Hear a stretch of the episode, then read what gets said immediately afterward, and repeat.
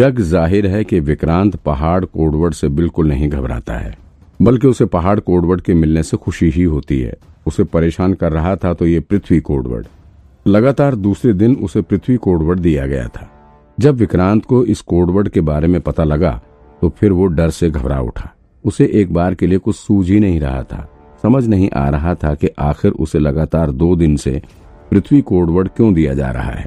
पृथ्वी code word का मतलब ही यही है कि कुछ बड़ा होने वाला है, लेकिन इस वक्त विक्रांत को ये नहीं समझ आ रहा था कि अब ऐसा क्या होने वाला है। इस वक्त विक्रांत इतने बड़े मर्डर केस को सॉल्व करने के लिए काम कर रहा था। ऐसे में विक्रांत को इस कोडवर्ड ने और ज्यादा डरा दिया था। आज की पूरी रात इस केस को सॉल्व करने और मेंटल हॉस्पिटल की चोर उस लड़की यानी कि रूही के साथ डील करने में ही निकल चुकी थी। विक्रांत इस वक्त काफी थका हुआ फील कर रहा था, उसे नींद भी बहुत जोर की आ रही थी। अच्छी बात ये थी कि जब से विक्रांत को स्पेशल टीम का टीम लीडर बनाया गया है, तब से उसका काम थोड़ा आसान हो चुका था। अब उसे किसी भी केस पर काम करते हुए फील्ड में जाकर रिस्क लेने की जरूरत नहीं थी। अब उसे सिर्फ ऑफिस में बैठकर ऑर्डर पास करना होता है और बाकी के इन्वेस्टिगेटर्स उसके ऑर्डर को फॉलो करते हैं। ऐसे में अपने जूनियर्स को टास्क देने के बाद विक्रांत फ्री होता है और अब चाहे तो वो आराम भी कर सकता है, लेकिन फिर भी पृथ्वी कोडवर्ड ने तो विक्रांत को हिलाकर रख दिया था। उसे कुछ सूझ ही नहीं रहा था। इस कोडवर्ड ने विक्रांत को इतना चिंता में डाल दिया था कि नींद तो दूर की बात है, उससे तो शांति से बैठा भी नहीं जा रहा था। ऐसे में समय का इस्तेमाल करने के लिए वो अपनी कुर्सी से उठकर ऑफिस में लगे प्रोजेक्टर स्क्रीन की तरफ देखने लगा। स्क्रीन पर छपी हुई इन्फॉर्मेशन को देखकर उसके दिमाग में एक बार फिर से ये पूरा मर्डर केस घूम उठा। उसके ऑफिस में लगा स्क्रीन बोर्ड कोई नॉर्मल प्रोजेक्टर बोर्ड नहीं था, ये पूरा टच स्क्रीन था और इसमें कई सारे फंक्शन थे। विक्रांत ने आज से पहले इस तरह के स्क्रीन बोर्ड का इस्तेमाल नहीं किया था। वो तो नॉर्मल व्हाइट बोर्ड का इस्तेमाल करता था, जिस पर वो मार्कर से लिखकर केस से रिलेटेड इन्फॉर्मेशन नोट करता था। विक्रांत को उसी की आदत लगी हुई थी। वो इस एडवांस टेक्नोलॉजी वाले बोर्ड को एक्सेप्ट नहीं कर पा रहा था। जब व्हाइट बोर्ड पर सारी इन्फॉर्मेशन वो खुद अपने हाथ से लिखता था, तब वो उस पर ज्यादा कंसंट्रेट कर पाता था। ऐसे एडवांस टेक्नोलॉजी वाले बोर्ड को इस्तेमाल करने में वो काफी असहज हो रहा था। हालांकि फिर भी वो इस बोर्ड को बड़े ध्यान से देखने की कोशिश कर रहा था।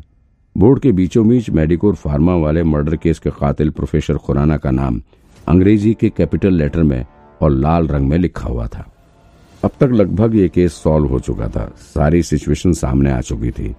एक तरह से ये साबित हो चुका था कि मेडिको फार्मा के एम्प्लॉइज को मारने का काम मेडिकोर के ही एक्स एम्प्लॉय प्रोफेसर खुराना ही कर रहे हैं। वो ये सब अपना बदला पूरा करने के लिए कर रहे थे। पुलिस इस वक्त प्रोफेसर खुराना को जल्द से जल्द अरेस्ट करने में लगी हुई है। जाहिर है बहुत जल्द ही प्रोफेसर खुराना सलाखों के पीछे होंगे और ये खतरनाक मर्डर केस सॉल्व हो चुका रहेगा।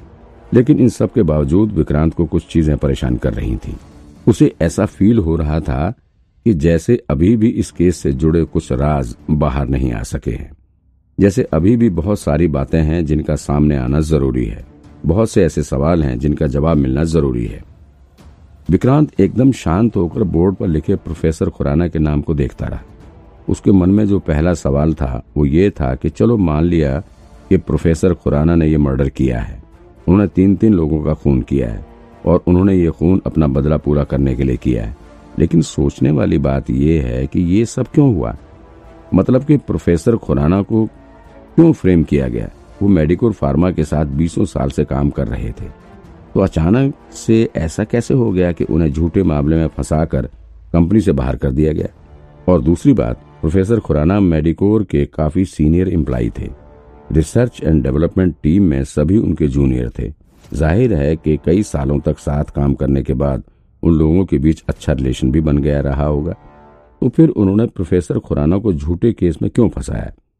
ऐसा भी नहीं था कि मेडिसिन मार्केट में आने के बाद उसका पूरा क्रेडिट सिर्फ प्रोफेसर खुराना को ही मिलने वाला था। दवा की रिसर्च का क्रेडिट तो सबको मिलता और सबको रिवॉर्ड वगैरह भी मिलते, तो फिर अकेले प्रोफेसर खुराना को टारगेट क्यों किया गया।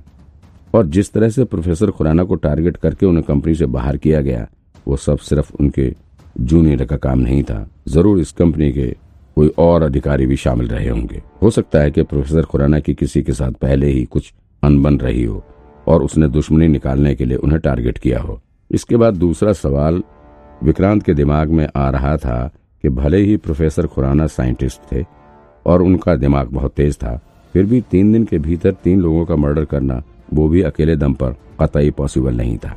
पहले मेडिकोर के बोर्ड ऑफ डायरेक्टर्स को धमकाना, फिर उनसे पैसे मंगवाना, पैसों में आग लगवाना और फिर डेली एक मर्डर करना, ये सब इतनी जल्दी जल्दी और प्रॉपरली करना किसी एक आदमी के बस की बात नहीं है। जरूर प्रोफेसर खुराना के साथ इस मर्डर केस में कोई और भी जुड़ा हुआ है जो कि उनकी पूरी मदद कर रहा था। बिना किसी की मदद के ये सब करना पॉसिबल ही नहीं है। लेकिन दूसरा आदमी कौन हो सकता है? कौन है जो प्रोफेसर खुराना की मदद कर रहा था? जब विक्रांत ये सब सोच रहा था तभी उसे प्रोफेसर खुराना की और इन्फॉर्मेशन मिली। ये information research and development department के मेंबर से मिली थी। उन्होंने बताया कि प्रोफेसर खुराना जब यहाँ काम करते थे तो वो काफी एरोगेंट थे, किसी से भी वो अच्छे से बात नहीं करते थे। अक्सर अपने जूनियर एम्प्लॉइज को वो फटकारते रहते थे, यहाँ तक कि कई बार तो कंपनी के सीनियर ऑफिसर्स के साथ भी उनकी बहस हो चुकी थी। कहने का मतलब कंपनी के भीतर किसी के साथ भी उनका रिलेशन अच्छा नहीं था, सबके साथ वो लड़ते झगड़ते रहते थे। वो कंपनी के काफी सीनियर अधिकारी थे, ऐसे में सब उनसे काफी डर कर रहते थे। क्योंकि वो मेडिको फार्मा के रिसर्च टीम के बैकबोन थे, ऐसे में कोई भी उनसे उलझने की कोशिश नहीं करता था और इस बात का प्रोफेसर खुराना बहुत ज्यादा फायदा उठाते थे। जैसा करना होता था वैसे ही करते थे, कभी किसी की बात या सलाह नहीं मानते थे। कई बार तो काफी बड़े बड़े डिसीजन भी बिना किसी सीनियर अधिकारी की सलाह के ही ले लिया करते थे। सोलन के senior inspector mister Lokesh Chaudhary ने जब मेडिकोर के रिसर्च एंड डेवलपमेंट डिपार्टमेंट के लोगों से प्रोफेसर खुराना को फ्रेम किए जाने की बात पूछी तो पता चला कि उनमें से अधिकतर तो इस बारे में कोई इन्फॉर्मेशन ही नहीं थी। उन्हें तो बस इतना ही पता था कि वाकई में प्रोफेसर खुराना ने कंपनी की नई मेडिसिन के फार्मूले को दूसरी कंपनी को बेच दिया था और इसी वजह से उन्हें कंपनी से बाहर कर दिया गया था। उधर दूसरी टीम जो कि प्रोफेसर खुराना को अरेस्ट करने में लगी हुई थी, उन लोगों को अभी तक कोई सफलता नहीं मिल सकी थी। उन्हें प्रोफेसर खुराना के बारे में कुछ भी पता नहीं लग सका था। इन लोगों ने शहर का चप्पा चप्पा छान मारा था, लेकिन प्रोफेसर का कुछ पता नहीं चल रहा था। प्रोफेसर खुराना का personal number, bank account, credit card सब कुछ ब्लॉक पड़ा था, कहीं से कोई ट्रेस नहीं। जाहिर है कि जो आदमी 3 मर्डर कर चुका था उसे पकड़ना इतना आसान थोड़ी ना है, लेकिन पुलिस लगातार उन्हें ढूंढने में लगी हुई थी। इस मर्डर केस के कातिल का पता लगने के बाद पुलिस को लग रहा था कि अब प्रोफेसर खुराना किसी और का मर्डर नहीं कर पाएंगे, लेकिन शायद पुलिस ने उसे अंडर एस्टिमेट कर लिया था। पुलिस ने मेडिकोर फार्मा के रिसर्च डिपार्टमेंट में काम करने वाले सभी एम्प्लॉइज को पुलिस ब्रांच पर बुलवा लिया था ताकि उन्हें सुरक्षित रखा जा सके। लेकिन रिसर्च डेवलपमेंट में से एक आदमी का पता नहीं चल रहा था, उसका नाम था विशाल रस्तोगी। प्रोफेसर खुराना को कंपनी से बाहर किए जाने के बाद विशाल रस्तोगी को ही रिसर्च एंड डेवलपमेंट डिपार्टमेंट का चीफ बनाया गया था। उसके गायब होने के बाद से एक बार फिर से सोलन पुलिस ब्रांच में हड़कंप मच चुका था। पुलिस जितनी शिद्दत से प्रोफेसर खुराना को ढूंढने में लगी हुई थी, उतनी ही जोर से मेडिकोर के रिसर्च डिपार्टमेंट के वर्तमान चीफ मिस्टर विशाल रस्तोगी को ढूंढने में लगी हुई थी, लेकिन पुलिस को अभी तक इसमें कोई सफलता मिलती नहीं दिख रही थी। अगले दिन सुबह 10 बजे के करीब मेडिकोर के रिसर्च डिपार्टमेंट के चीफ मिस्टर विशाल रस्तोगी की लाश उनकी ही कार से बरामद हुई। एक बार फिर से पूरे शहर में सनसनी फैल चुकी थी।